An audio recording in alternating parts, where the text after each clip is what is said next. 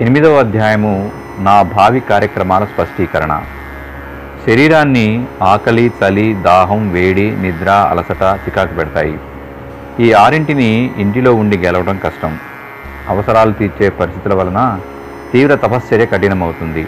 అందువలన కామ క్రోధ మోహ లోభ మదమాత్సర్యములు అనే ఆరు శత్రువులను అరణ్యంలో ఉండే గెలవటానికి ప్రయత్నం చేయాలి.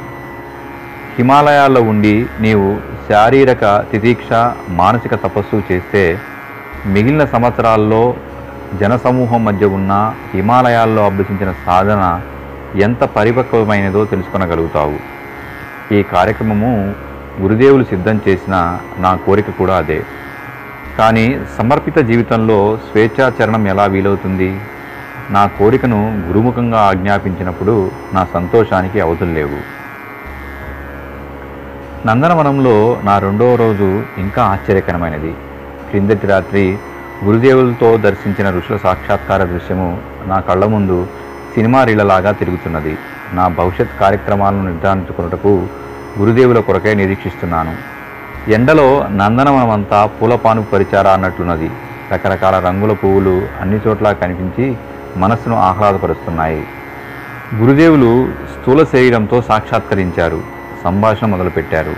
ఆయన ఇలా అన్నారు నాకు నీ క్రిందటి జన్మల శ్రద్ధ సాహసము పూర్తిగా తెలుసు. ఈసారి నిన్ను ఇక్కడికి పిలిచి అతి క్లిష్టమైన పనుల కార్యభారాన్ని మోపగలగవో లేదో అని మూడు పరీక్షలు పెట్టాను. నీ యాత్ర పొడుగునా నేను అనుక్షణం నీతోనే ఉన్నాను. ప్రతి సంఘటన వలన నీలో వచ్చే ప్రతిక్రియలను చాలా జాగ్రత్తగా గమనించాను. దానివల్ల నేను పూర్తిగా సంతుష్టుడైనాను. నీ మనోభూమి నమ్మదగినది.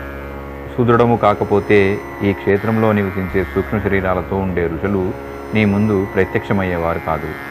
నీ సామర్థ్యం గుర్తించి తమ మనోభావాలను నీకు వివరించారు. అసహాయకులకు బలహీనులకు సామర్థ్యరహితులకు వారు తమ మనోభావాలను అసలు వ్యక్తం చేయనే చేయరు. నీ సమర్పణ పరిపూర్ణమైనది. కనుక నీ శేష జీవిత కార్యక్రమాన్ని వివరిస్తాను. దీనిని సమగ్ర నిష్ఠతో పూర్తి చేయి. మొదట ఇరవై నాలుగు సంవత్సరాలు ఇరవై నాలుగు గాయత్రి పునశ్చరణను పూర్తి చేయి. దీనివల్ల నీ దృఢత్వంలో ఉన్న కొద్దిపాటి లోపాలు తీసివేయబడి పూర్ణత్వం సిద్ధిస్తుంది. పెద్ద పనులు నిర్వహించటానికి సామర్థ్యం పెద్దది కావాలి.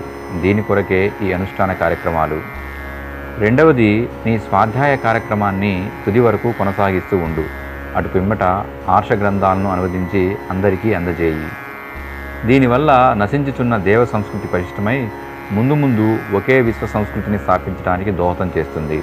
అంతేకాక స్థూల శరీరము ఉన్నంత వరకు మానవులలో దేవత్వ వికాసము పృథ్వీ మీద స్వర్గావతరణ కొరకు అందరికీ సులభంగా అర్థమయ్యే సాహిత్యాన్ని సృజించు. ఇది నీ సాధనా భక్తితోనే సంభవం అవుతుంది. సమయం ఆసన్నమైనప్పుడు అనేక మంది సత్పాత్రులు చేరి మొదలైన పనిని పూర్తి చేస్తారు. మూడవది స్వాతంత్ర సంగ్రామంలో ఒక సైనికుడిగా కార్యకర్తగా ప్రత్యక్షంగాను పరోక్షంగాను పనిచేయి. ఇది పంతొమ్మిది వందల నలభై ఏడవ సంవత్సరం వరకు చేయవలసి వస్తుంది. అప్పటికి నీ పునశ్చరణ పూర్తవుతుంది. ఇది మొదటి చరణం. దాని సత్ఫలితాలను చాలామంది చూడగలుగుతారు.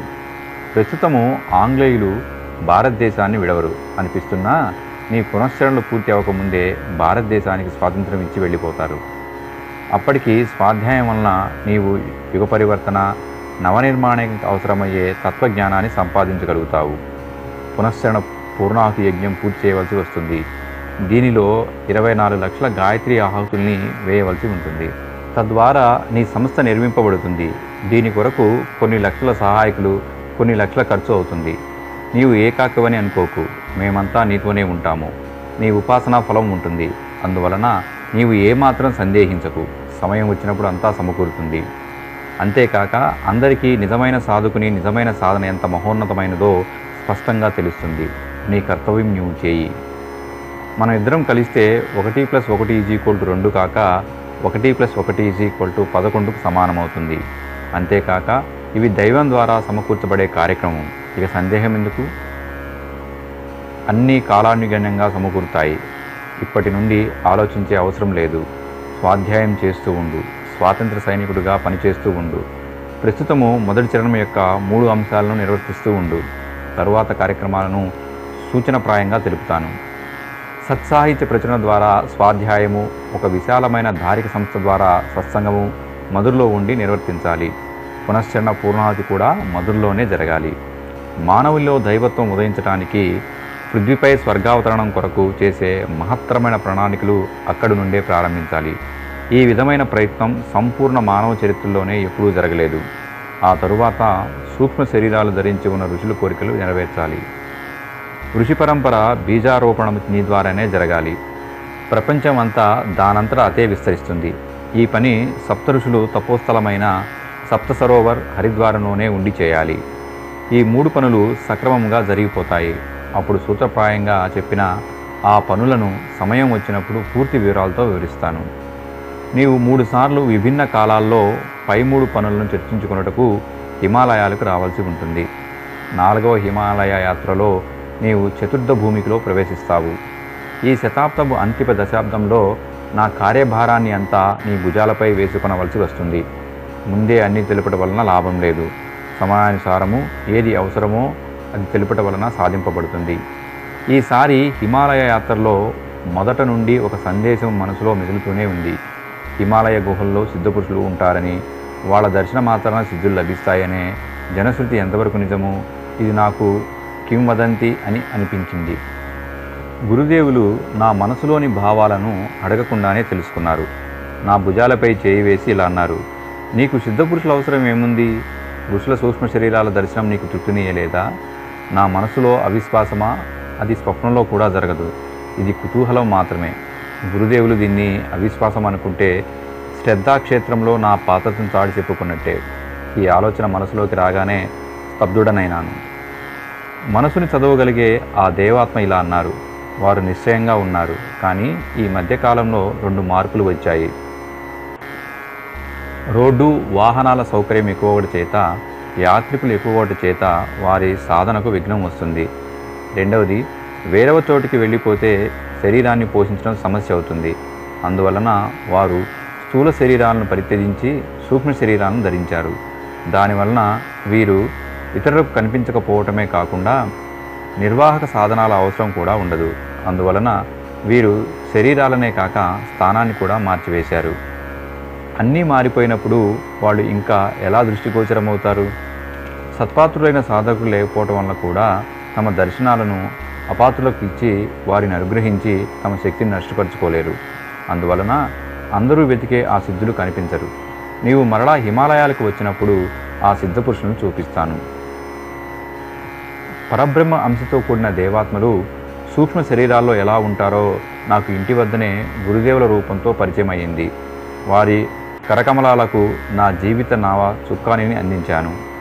అయినా బాహ చాపల్యము తన పని తాను చేస్తూనే ఉంది.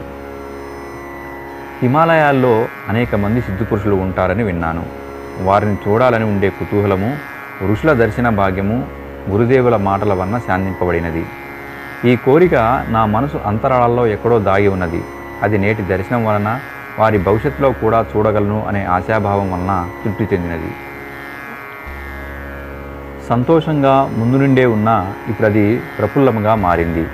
ఇంకా ఎక్కువ కూడా అయింది.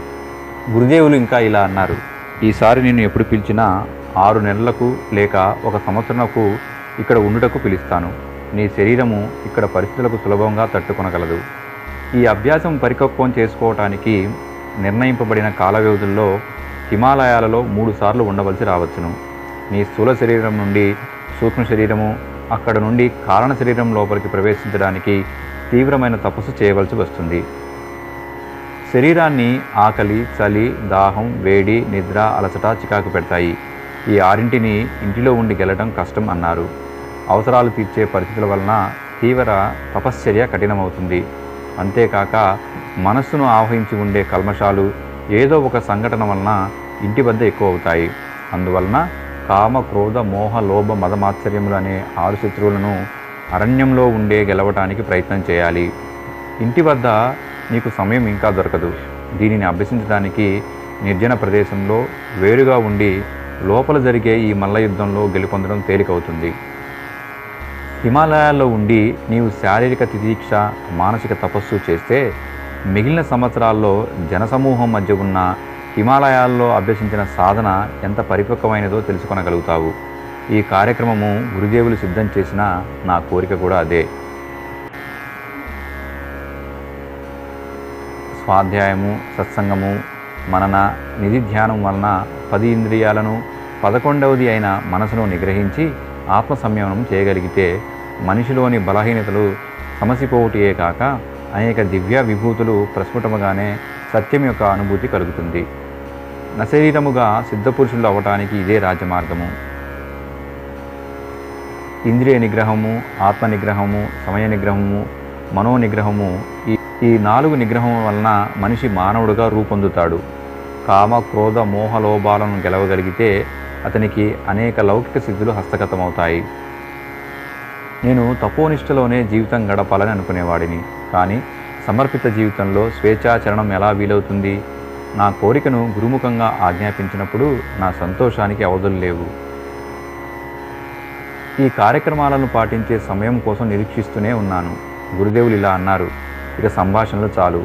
నీవు గంగోత్రి వెళ్ళు. అక్కడ నీకు నివాసము ఆహారము కొరకు వసతి ఏర్పాటు చేశాను. గౌరీకుండ్ భగీరథ శిల మీద కూర్చొని నీ సాధనా కార్యక్రమాన్ని ఆరంభించు. ఒక సంవత్సరం కాగానే వెళ్ళు. నేను అన్ని విధాలా గమనిస్తూ ఉంటాను. గురుదేవులు అంతర్ధానమైనారు. ఆయన దూత నన్ను గోముఖం వద్ద దించాడు. ఆయన నిర్దేశించిన స్థానంలో సాధన పూర్తి చేశాను. నిర్ణీత సమయం కాగానే నేను తిరుగు ప్రయాణం మొదలుపెట్టాను. ఈసారి నాకు ఏ విధమైన కష్టాలు ఎదురవలేదు. అవి పరీక్షలు కనుక కృతార్థులవగానే కష్టాలను ఎదుర్కోవాల్సిన అవసరం ఏర్పడలేదేమో. ఒక సంవత్సరంలో కఠోర సాధన చేసి ఇంటికి తిరిగి వచ్చాను. నేను ఎనిమిది పౌనుల బరువు పెరిగాను. మొహం గుండ్రంగా తయారై ఎర్రగా అయింది. శారీరక మానసిక సామర్థ్యం పెరిగినది. నా చుట్టూ ప్రసన్న వాతావరణం ఎప్పుడూ ఉండేది. తిరిగి వచ్చాక అందరూ గంగామాత ప్రసాదం అడిగారు. గంగోత్రి నుంచి తెచ్చిన ఇసుకనే చిటికడి ఇచ్చాను. గోముఖము నుండి తెచ్చిన జలాన్ని ప్రసాదంగా ఇచ్చాను. కంటికి కనిపించే ప్రత్యక్ష ప్రసాదం ఇదే కదా.